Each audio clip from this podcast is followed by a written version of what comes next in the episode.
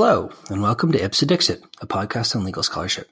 I'm your host, Brian L. Frye, Spears Gilbert Associate Professor of Law at the University of Kentucky College of Law. My guest is Bruce Boyden, Associate Professor of Law at Marquette Law University Law School.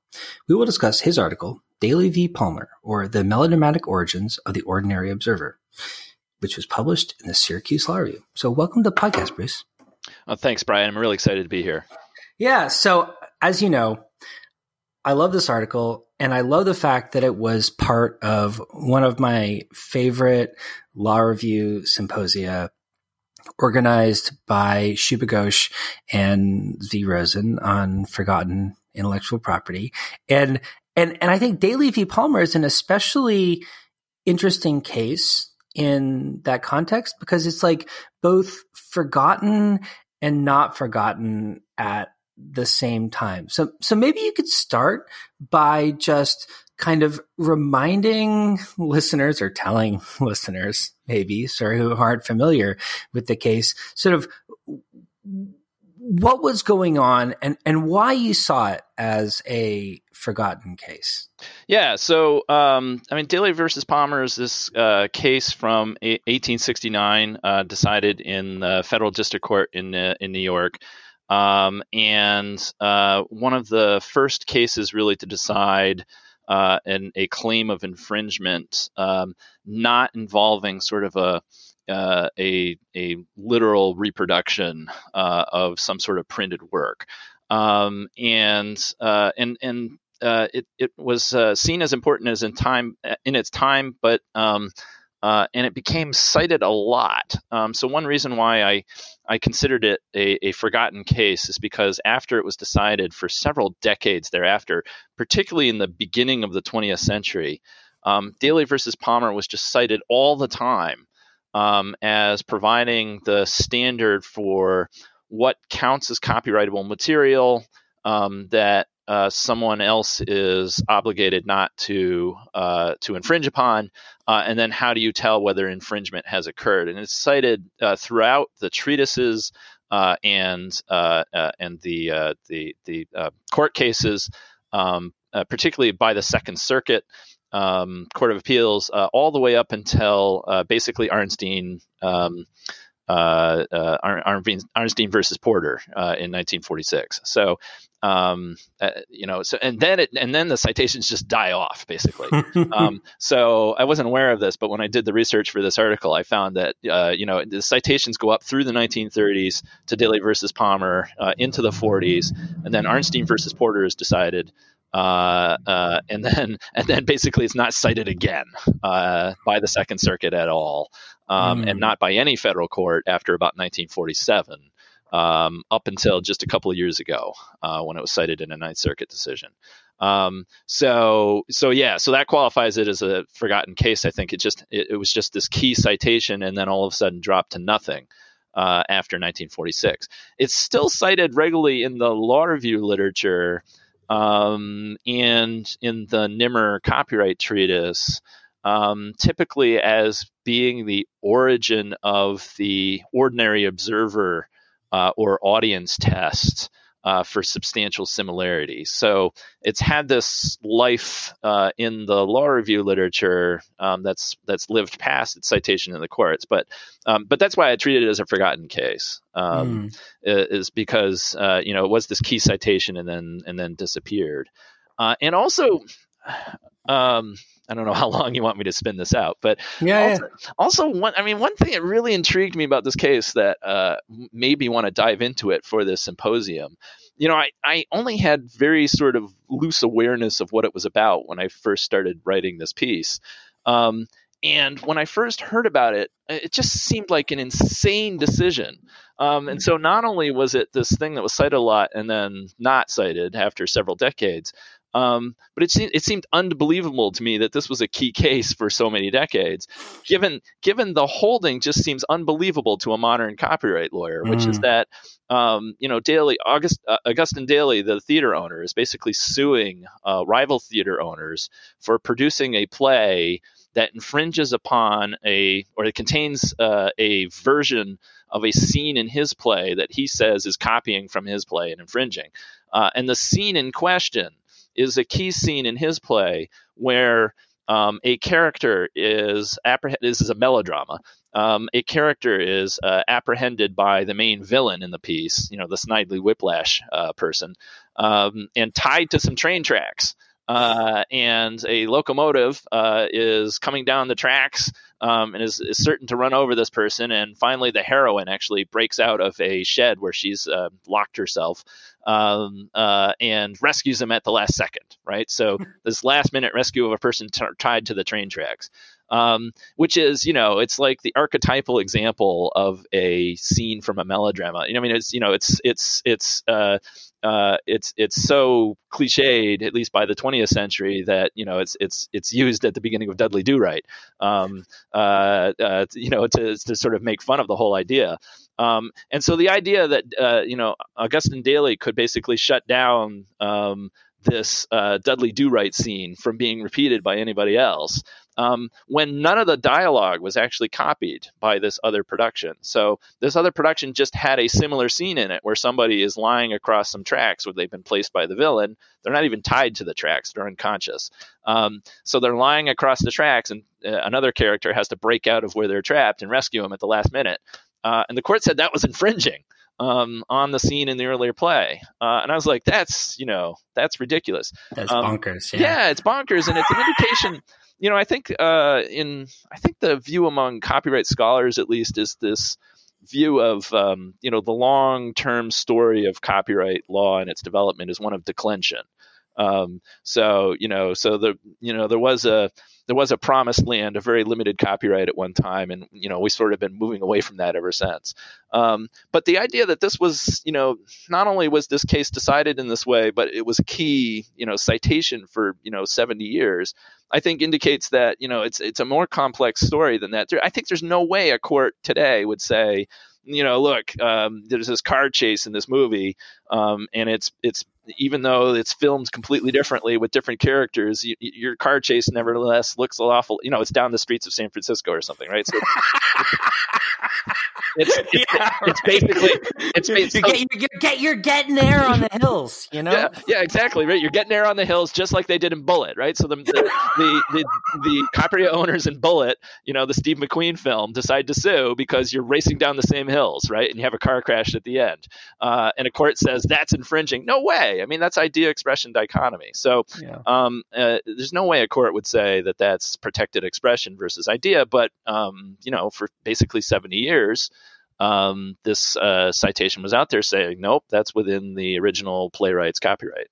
Yeah, yeah. I mean, what really got me about the piece was the way it it really illustrates how copyright has always been about competition mm-hmm. law. And the question is like, like what are the grounds over which people are competing and in some cases like historically like the nature of competition is just like in works of authorship is just over things that look just so generic mm-hmm. to us today, but I can't help but think of like the way people today, like, I mean, I just saw an, uh, you know, an article yesterday where like memers were complaining about like people copying their memes, right? And it totally reminds me of exactly the same phenomenon that you're talking about in Daly v. Palmer. Yeah. You know, it's a little bit difficult to uh, to dial back the clock and sort of um, picture this case as it appeared to the judge in in 1869. Um,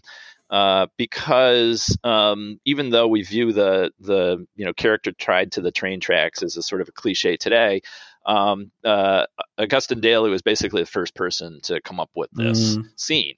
Uh, and not only, and you mentioned competition law, right? So this is not mentioned in the opinion the importance of this scene. But I can't imagine Judge Blatchford, uh, who later went on to uh, sit on the Supreme Court. Uh, so he's the district court judge who wrote this opinion. I, and he's the only actually he's the only federal district court judge in New York at the time. Um, uh, I can't imagine that he was unaware that this was not just any scene in the play. So I, it, uh, this is another thing that I found out mm. through the research. I was I was unaware. Um, but uh, so Augustin Daly writes this play. This play is a is a melodrama, um, and melodramas are becoming a, um, a, a preeminent genre in about the 1850s and 60s. Uh, and in particular, this style of melodrama called the sensation melodrama. Uh, is the one that uh, Daly is writing in, and, and competitors of his, such as um, Dion Boucicault, who is actually the author of the play that um, uh, allegedly infringed on his. Um, uh, so they're all writing these things called sensation melodramas. Um, melodramas uh, look particularly ridiculous to us today um, because they're these stark conflicts between good and evil, uh, and the and all these ludicrous coincidences happen to the main characters, uh, and they prevail through them uh, by you know uh, by force of their virtue as characters. Um, and all, that all, you know, we, we sort of demand more realistic characters today. Mm. Um, but at the time that was uh, that was particularly good to uh, that was particularly interesting to audiences who were very uncertain about their place you know just one wrong step at the factory and basically your family starves to death. Um, i mean there's almost there's almost like a like a pilgrim's progress yeah. quality to it. To, to the melodrama? Yeah yeah. Yeah. Um, yeah and and and for particularly for the sensation melodrama that particularly subgenre that Daly was writing in um, uh, the sensation melodrama uh, uh, uh, for its appeal to audiences relied particularly on the sensation scene, which was always placed in the penultimate act. So it's in Daly's play, it's Act Four of a five-act play, um, and uh, and the sensation scene was basically the equivalent of a special effects bonanza, right? So it was some it was some scene on the stage that required uh, incredible showmanship and you know a lot of um, uh, work in, in, in, setting up the scenery on the stage uh, to get this to pay off um, that audiences you know would not be expecting to see uh, on a stage uh, and so or, or, or maybe or maybe would be expecting and that's why they came in the first place. I mean in, in a weird way that aspect of it seems so contemporary well, right it's, yeah it's, it's what drew them in right? So yeah it's it's it's yeah it's it's it's the equivalent of you know the advertisements you see i mean these are basically the Hollywood blockbuster films of their time, right? So it's the equivalent of of the ads that you sometimes see for Hollywood movies. You know, you've just got to see this on the big screen, right? So you've just got to see how Daly uh, Daly's new play shows somebody almost getting run over by a train, right? Um, uh, or you know, there, other plays had like fires. There's actually a play, another play that Daly wrote that had a character tied to a plank in a sawmill, right? Um, and is who, who was rescued at the last minute, you know, sort of sort of Goldfinger style. Um, uh, and uh, and so this is the so this is the key thing, right? So this this sensation scene, the the the the, the making of the train that actually appears on the stage, um, that's got a, you know it's a it's a it's a prop being uh, with a bunch of stage hands underneath it, um, but uh, the appearance of that train. Uh, on the stage, nearly hitting, you know, one of the characters, um, was like the key moment. It was like the key draw for the whole play. And so that's what um, Dion Boucicault took. Uh, he apparently saw a production of this play in London in 1868. Um, uh, and he, he, basically said, "There's not much doubt that he he was, you know, he he said, you know, my, my next play has got to have a scene like this," um, and so he did. So Boucicault put in his next play, um, which was another melodrama, the plot of which was, you know, basically completely different.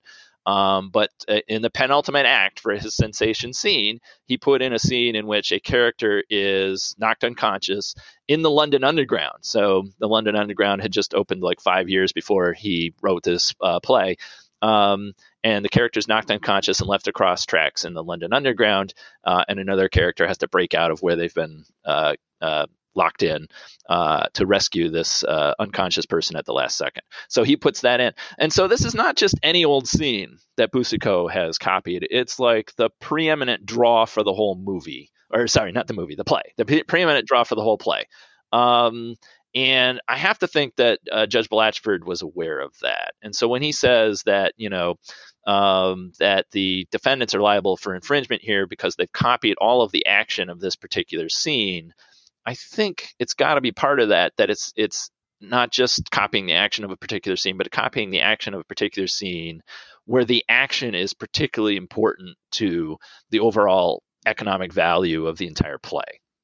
Mm, mm, mm. So maybe you could like talk a little bit about like what you think it meant in the moment it was decided, sort of how the meaning of the case changed over time and why it became a forgotten case. Like, you know, why did Arnstein become like the kind of replacement reference for the same context yeah. concept so right? uh, yeah so that's a that's a really interesting question. So um, and that was uh, what most surprised me about uh, when i when i uh, dived into this um, so i you know i knew that Daly had been there and, and, it was cited a lot and then forgotten so i figured i just traced the history of that and i figured it just died away from old age basically um, but that is not what happened to Daly. Um, first of all, for about 30 years after it was decided, even though it's it's now come to be seen as this departure moment um, where the copyright right sort of shifted from being about rights of reprinting uh, a physical object to more of an intangible property right. Um, it didn't initially have wider significance beyond plays. So Daly's initial significance in the late 19th century, from 1869 up to about 1903, um, was seen as just, hey, this is a case that's useful for talking about what's the scope of copyright in a dramatic work. Um, and so one of the, I mean, if you read the Blatchford opinion um, uh, in in Daly versus Palmer, um, one, one of the probably one of the key factors for why this became such an important and cited case is because um, Blatchford spent a lot of time writing his opinion. Um, you know, 11 pages is pretty long opinion in 1869, uh, and uh, and then because he's also the uh, the the case reporter uh, for the federal courts in New York, he just plops his opinion into the reporter. Uh, verbatim. So this isn't, you know, mm. somebody's steno- you know stenographic notes or something. Um, this is his own written opinion. Um, so anyway, uh, so he writes this opinion, and the key thing he's struggling with in that opinion is what's the scope of Daly's copyright in his play? Is it just the words in the script? Um, you know, the dialogue and the specific wording of the stage directions, um, or is it how the play is actually performed on the stage? Does that car- com- uh, comprise part of the copyright? Um, uh, that he has in his play, and he, he, basically reaches the conclusion that it's the latter. Um, that it his copyright goes beyond just what's the words that are in the script. It actually uh, incorporates the play as performed on the stage uh, and the actions that uh, are carried out in response to the dialogue and the stage directions in the script. Um, are within the scope of the copyright, so that when Boucicault's play copies those actions, um, you know, person on tracks, train coming, person breaks out, rescues them at the last second, train runs over that spot, right? Um, uh, that that is copying something copyrightable. So most of the opinion is trying just trying to figure out well what's copyrightable in Daly's play. Um, mm. And there's actually very little time spent on well has Boucicault taken what's copyrightable. Um, uh, there's like a, a, long paragraph where uh, Blatchford just spells out, yeah, you know, he goes sort of action by action and says, yep, you got exactly the same sequence of events in Boucicault's play that you had in Daly's play. Um, but most of this is about what well, what's covered by the copyright, and that is mm. the citation uh, to Daly for the rest of the 19th century is for that. You know, what's within the scope of a copyright in a dramatic work. Um, there's a later case in which, and, and the courts, you know, they they say, okay, it goes beyond the mere words, but at least initially they're not really expanding Daly versus Palmer very far, even though they're citing it a lot. Um, so there's a later ca- case in which somebody tries to argue that a special effect, basically a water tank simulating a river on the stage, um, should be within the scope of the copyright. And the courts say, no, no, no, because that, you know, it's just a tank on a stage. It's not telling any story, right? You're using it in the story, but there's no, there's no copying mm. the sequence of events from this earlier play that, uh, that used a, a, tank on a stage. So that's not held to be infringing. Um, and I think there's a, uh, there's a case involving a dancer. So somebody dances out or does a series of dances. And they say, well, that's not uh, infringing on somebody else's dances because um, uh, because you're not telling a story with your dances. Um, mm. And so you're not carrying out a sequence of events to tell a story, which is what a dramatic work does. Um, so, so it's initially not given a lot of expansive view. Um, where things change is in the 19th, uh, sorry, in the 20th century, when the courts start getting all of these cases um, that are coming up as a result of the boom in mass popular culture that happened sort of in the starting in the late uh, 19th century, the 1890s or so. Um, so production of um, you know sheet music for player pianos, um, and people are writing plays that are circulating all over the United States, uh, and movies are being filmed, and they're looking for stories to tell in the movies, and so naturally they gravitate towards uh, existing short stories and plays. Um, uh, and plays are copying from other plays, and short, you know, plays are copying from short stories, and movies are copying from short stories. You know, so you got all this uh, activity going on in the early 20th century. And the question is, well, when you tell a story that's, you know, you film a movie and it's very similar to a Jack London short story, um, uh, but it, you know, uses different names for the characters and doesn't have any of the same dialogue. Is that infringing or not? And the courts have to decide these cases. And they looked at Daly versus Palmer. Um, for guidance on this because um, even apart from talking about the scope of dramatic works, um, they looked at Daly versus Palmer, particularly for the silent film cases. Um, mm, yeah, even, yeah, yeah, yeah, but yeah, silent film cases, right? So it's all action um, mm-hmm. and very little uh, dialogue. Um, but even for plays copying from plays, they're like trying to figure out, well, have you taken basically the plot from this earlier play? And so they use Blatchford's method of analysis from Daly versus Palmer to say, yeah, you're infringing, even if you took none of the dialogue or script from the earlier play or short story or whatever it was. If you have the same sequence of events, so if you copy, you know, thing one happened and then thing two happened and then thing three happened, you copy enough of that uh, and you're infringing. And so they're citing Daly versus Palmer a lot for that. Um, and in response to that development, lawyers start coming forward in the early 20th century trying to prove infringement or trying to disprove infringement um, by trying to prove how many of the events are similar or not similar. And so they're coming into court. Um, and they're coming into court in equity, I should say. Um, so they're not mm. they're not trying these cases before juries. These are all cases in equity because they're trying to get an injunction. And this is prior to the merger of law and equity. So they're not trying these cases before a jury. They're coming into court in equity and saying to the judge, "Look, I've got this long, detailed synopsis, and I'm going to bring in, you know, expert witnesses to say that this, you know, kind of play has never been done before, so it's original."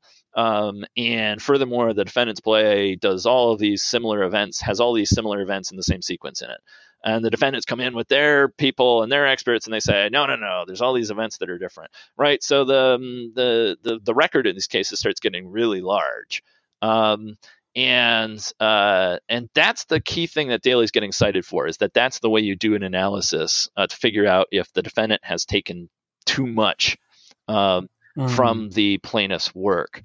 Um, meanwhile, um, uh, some judges getting very frustrated with that. Um, Learned in Hand, actually, in the Nichols case, uh, you know, mm. you know we, re- we read the Nichols case all the time. Um, there's this line at the end um, that we typically pass over in teaching the case in, in copyright law, where he says, you know, the size of the record before the district court is just too huge, and it's due primarily to the use of experts. Um, and what he's talking about is the district court judge in that case had a, like a month long hearing about. Oh God, yeah, really? Yeah, uh, a month. It's actually um, Jessica Litman wrote an article about silent film cases, uh, and she she spends a lot of time describing um, what happened in the trial uh, or the I guess whatever the proceedings uh, in equity uh, in Nichols. And yeah, it was like a month's worth of hearings basically um, on whether Nichols' play was original. So had her basically plot been done before um, and you know it's almost like patent novelty uh, the way they were doing it. Um, and second, um, how much of her sequence of events had been taken by the defendants in their in their silent film.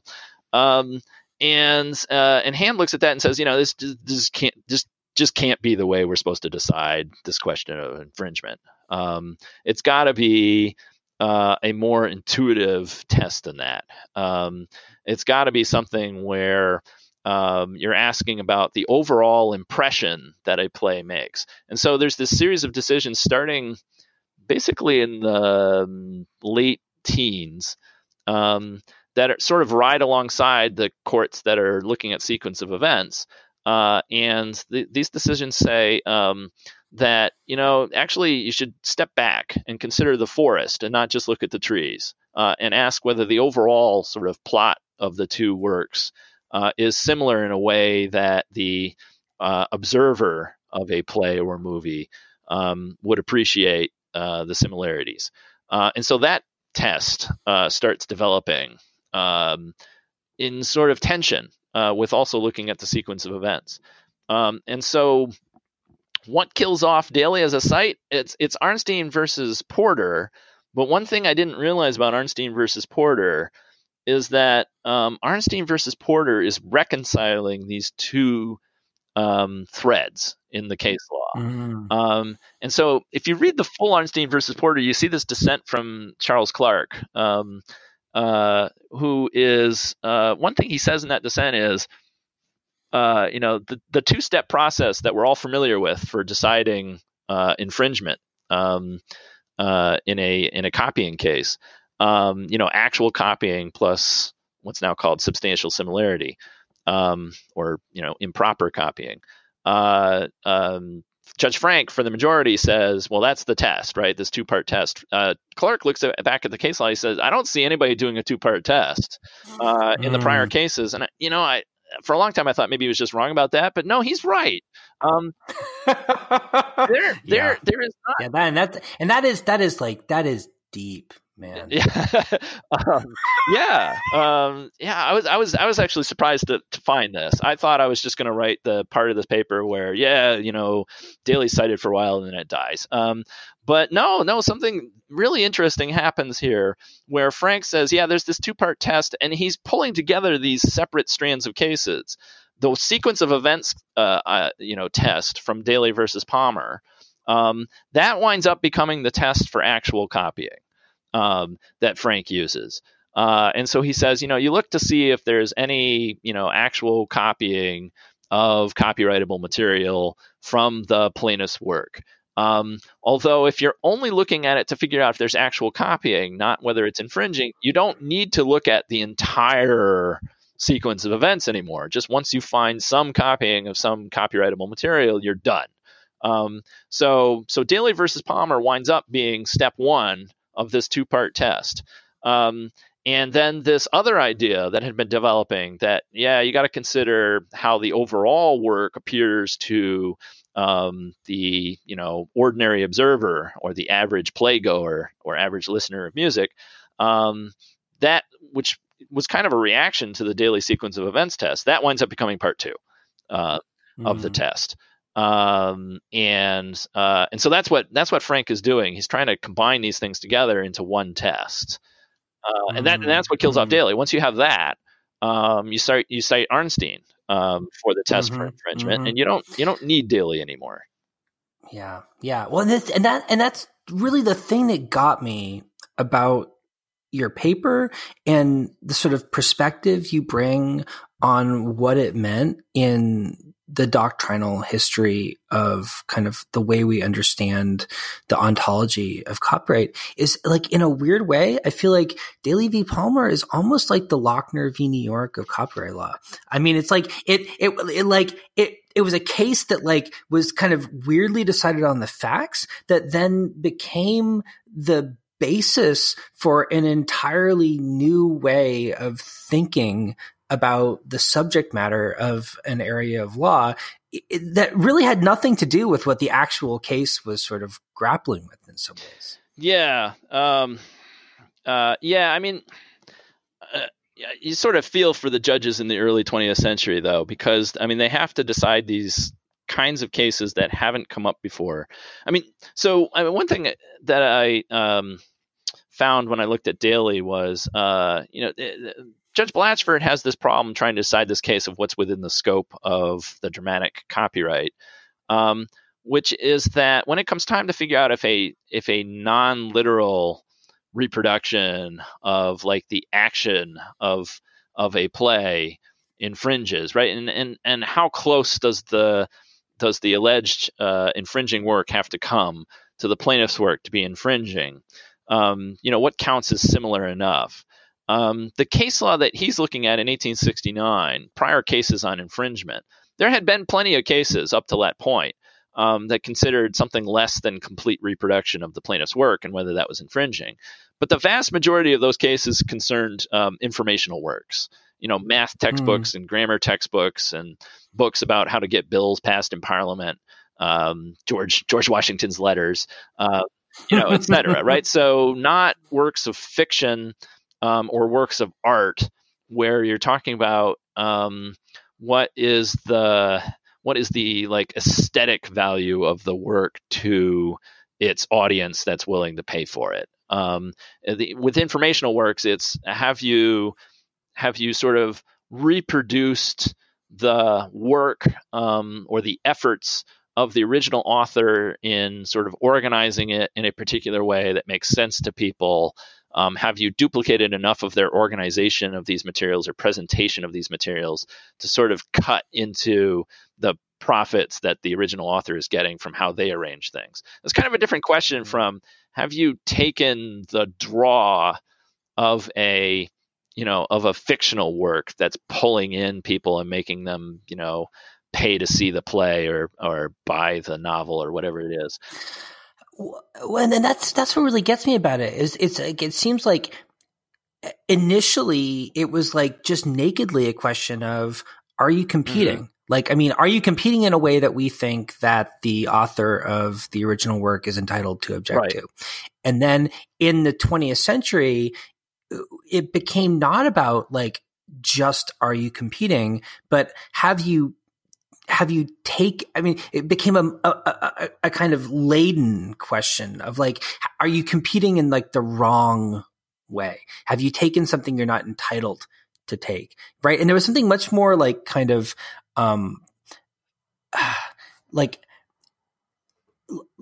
like when it was initially decided it was much more naked mm-hmm. in terms of what what the question being asked was. And then it became kind of like normativized in the 20th I century think, in a weird yeah, way. I think what's going on is that the the notion of what's the market for a work is changing, uh, and I think that's changing because of overall changes in the economy, not just for um, not just for uh, cultural uh, goods, um, but uh, overall in the economy. Um, uh, manufacturing and you know services and the like, um, they're all moving from sort of very local productions uh, to more regional or national uh, productions. On you know you've, you've got um, uh, the industrial revolution, uh, you've got things that you know standardized uh, parts um, and uh, and fast transportation that can get things all over the country.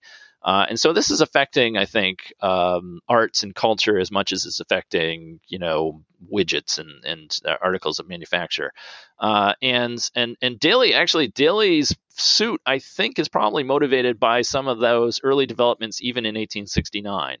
Um, because one thing that's happening to Daly is that Daly is trying to run a theater with a stock company uh, in 1869 when many other theaters um, have moved away from that model. And in fact, in the economic crash of 1873, um, uh, basically the number of stock com- companies in the country goes down from 50 to seven. Um, so he's one of only seven left. Um, other companies are producing plays. Uh, and they're circulating the plays around like the eastern seaboard, you know, relying on trains uh, and other, you know, uh, and also improved methods of communication to get the word out. Um, and Daly's basically stuck with his stock company in New York. Um, and it, the company travels a little bit, but in order to make uh, money that competes on the scale of the traveling companies, um, he has to license his production to other companies uh, to produce.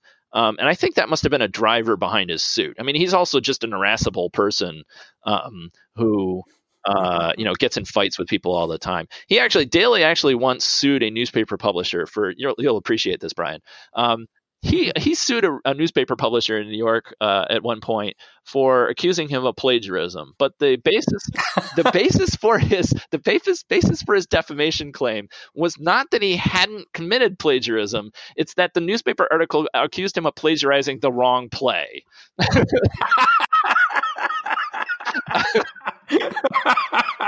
so, yeah. It. So anyway, so he's likely to sue at the drop of a hat, but um, but he also has an economic motive for it, and that that sort of thing I think just increases, right? So I think in 1869, right? Who is he suing? He's suing a rival play producer. He's actually suing. He doesn't sue Boucicault directly.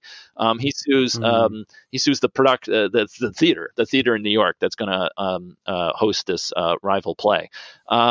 Mm-hmm. And so that's his competition, right? People who are producing a version that he says is at least contains the same scene from his play. Um, by the 1900s, I mean, like I said, you've got this explosion uh, in in culture in all different forms that are being sold to consumers in some way. Um, and uh, producers are looking for material in lots of different forms. And so they're buying and licensing the rights to produce plays and uh, you know from short stories or from uh, other plays or movies. Like the in Nichols versus Universal Pictures uh, Universal tried to license the right um, to make a version of Abie's Irish Rose uh, and then and the negotiations fell through. So they're, they're like okay fine we'll just we'll make the Cohens and the Kellys then. Um, uh, and so you've got and so I think the notion of what's what's the market for the work goes beyond just you know, if you've got a play, it's producing plays. Uh, it goes to if you've got a play, you can make money off of uh, your play. You can make money off of a movie version of your play. Uh, you can make money off of a short story version of your play. Um, and so I think that's what's and, and so the judge is trying to decide well how much of that is the original copyright owner entitled to. You know, when these first cases first start coming up in the early 1900s, they don't have a lot of case law other than Daly versus Palmer about what might define the scope of somebody's rights in other media. Uh, and so that's, mm. I think, why they start looking at Daly versus Palmer for for just some sort of guide. And Daly says, well, you look at the sequence of events, right? I mean, you can look at the dialogue if it's if it's copied, but um, if it, if not, you know, you look at the sequence of events. So that way, you can tell whether this silent film uh, infringes on the copyright in this play. Is it telling the same story as the play? Um, so I think that's completely understandable. It just turns out not to be very workable. Um, uh, there's some cases I talk about in the article where, uh, I mean, there's one short story that was turned into a play, I think, where basically it seems like just the sort of the outlines of the short story were taken by the play. Court holds that infringing Second Circuit. Like two years later, um, somebody else tries to do a, a, silent film of Jack of a Jack London short story. Sounds pretty close to me, maybe even closer than the earlier case. Um, but the court says no. You know, the idea of two thieves, you know, poisoning each other so that they can get the loot. Um, it goes all the way back to Chaucer. So you know, so mm. you can't mm. get a copyright in that. It's it's very ad hoc, basically. Yeah, yeah, yeah. Well, so so so Bruce, I'm wondering, like, in closing, can you reflect on what sort of researching and thinking about the real history of Daly v. Palmer can tell us about, or like what you learned about like thinking about the kind of thinking about copyright history and understanding copyright history in in context. Yeah, so um this paper wound up becoming part of a project that I've been engaged in for a while now, where I'm looking at the state of our copyright doctrines today, um, particularly the older ones, uh, and I'm trying to figure out how they got into that shape. Uh, and I started off this uh, series of inquiries by thinking, you know, well, you got, you know, you've got the test for infringement and it's got two parts to it, at least the way the Second Circuit does. And the Ninth Circuit's got a different two parts. Um, uh, you know, where did that come from? What were the courts that came up with that originally trying to do? Maybe we can get shed some light on what is troubling current courts about you know how to determine whether something's substantially similar um, to something else. Uh, maybe we can shed some light on how to do that by going back to the original goals of the test and figuring out what courts were trying to do. And then maybe we just need to update their goals in a different way uh, for modern times. So, so I've been kind of doing that. Um, and the problem I've been running into is uh, in a lot of cases, the factors of the test that have been passed down to us today are just completely arbitrary. They're just like historical accidents, um, basically. Uh, and so uh, I think Daly versus Palmer kind of indicates that. Um, for the test for infringement, right? So um, when the when the question comes up before the Second Circuit in Arnstein versus Porter, um, you know, how do you do the test for infringement? They've got two lines of cases, and those wind up becoming the two parts. Um, but there's not really much uh, that informs how you do the second part, right? So you figure out whether there's been actual copying, but then how do you figure out whether that level of copying is improper? Um, the court's always is always really vague on that, um, and it's it's vague on that because that line of cases basically is a response to um, to Daly versus Palmer, but doesn't really have much content to it, um, and that's continued to trouble the the courts uh, down to today. And I, I, got, you want to talk about historical accidents? I got I got to get this this point in, which is that one of the thing I found mm. doing this uh, project is you know, wh- well, where did the Ninth Circuit test come from? Where in the world did the Ninth Circuit come up with the idea in uh, in um, Sid, Sid Marty Krofft versus McDonald's in 1977 that the way you do the infringement test is not by looking for actual copying. You do it by looking for access to the plaintiff's work by the defendant, and then two forms of substantial similarity. You know, the intrinsic test and the extrinsic test. Where in the world did they come up with that? Um, well, they came up with that from Melville Nimmer, uh, Melville Nimmer was the counsel for Sid Marty Krofft, who argued the case on the ninth in the Ninth Circuit. Um, and that's what Melville Nimmer had written in his treatise uh, for how to do the test for infringement. Where did Nimmer get that idea that that's the test? Um, he got that idea that that's the test from uh, from a Second Circuit case decided in 1938, um, where Judge um, Martin Manton um, who had never been a fan of the Daly sequence of events test, uh, but also apparently wasn't really a fan of of the uh, at least the way that Judge uh, Learned Hand was doing the uh, uh, the ordinary observer kind of test. Um, he just goes off on this rant uh, in, in this 1938 case, Shipman versus RKO Pictures, where he's like, the Second Circuit has been doing uh, the test for infringement all wrong for 70 years. It's all due to Daly versus Palmer. That's where things went awry. Um, it's a, you know, it's, it, and then, and then he actually, even though Learned Hand is on the panel, uh, he then says, furthermore, we came up with this idea in Nichols where you're supposed to look at levels of abstraction. What the heck is that? Nobody knows what that means. Um, so no wonder it hasn't been adopted by anybody else. Um, and Hand kind of writes this very, uh, I, I, don't know, you can sense the tension, I think, uh, in this concurrence where he says, well, I agree with the result in the uh, opinion, but I don't agree with all that has been said. Um, uh, anyway, so Manton goes off on this rant where he says, Look, I've got a new test. I've got a new test. You look to see if the defendant had access to the plaintiff's material. Uh, and then if the level of similarity is enough to indicate copying, then you figure out whether it's enough to be improper. That's our test. Um, and that is. Um, so close to what Nimmer says is what Arnstein versus Porter means um, when he writes his treatise in 1963 then I think he must have been basically pulling his test from Manton's description of what the test should be uh, in RKO RKO pictures. Well, I mean, one of the you know, just a, another interesting footnote there is so Manton goes on this rant in December of 1938. Uh, and writes this opinion. In January of 1939, he has to resign from the court because he's about to be indicted for bribery.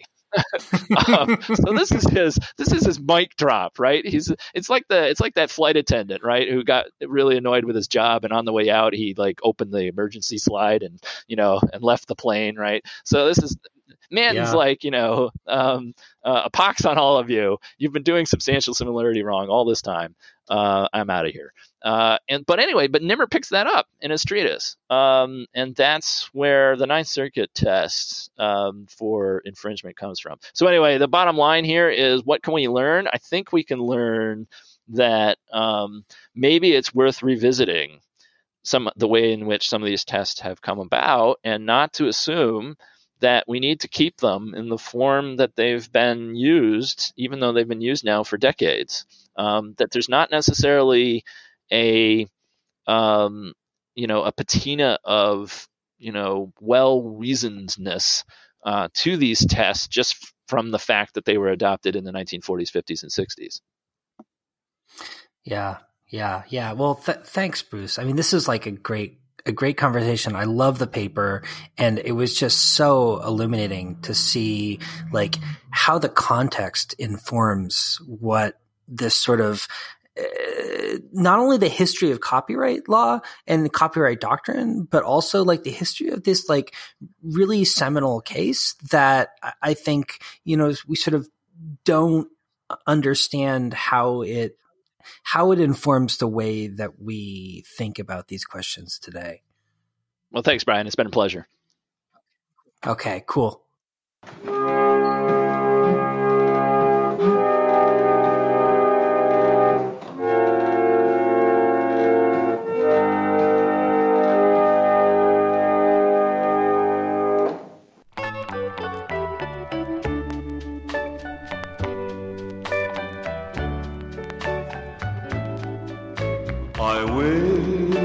I'd never met you.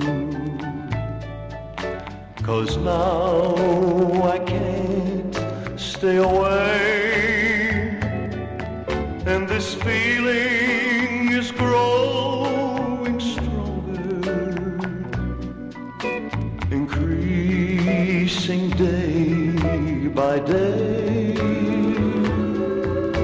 I have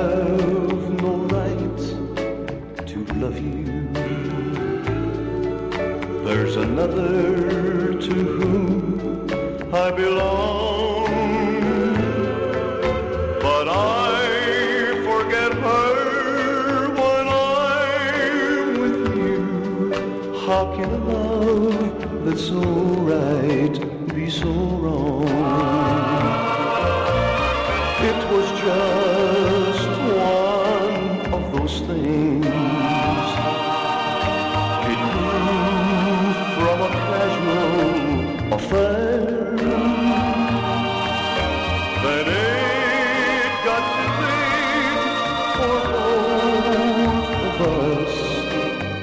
Damages beyond repair. I could break the chains that bind me. I can't escape. It's much too late. How can the love that's alright?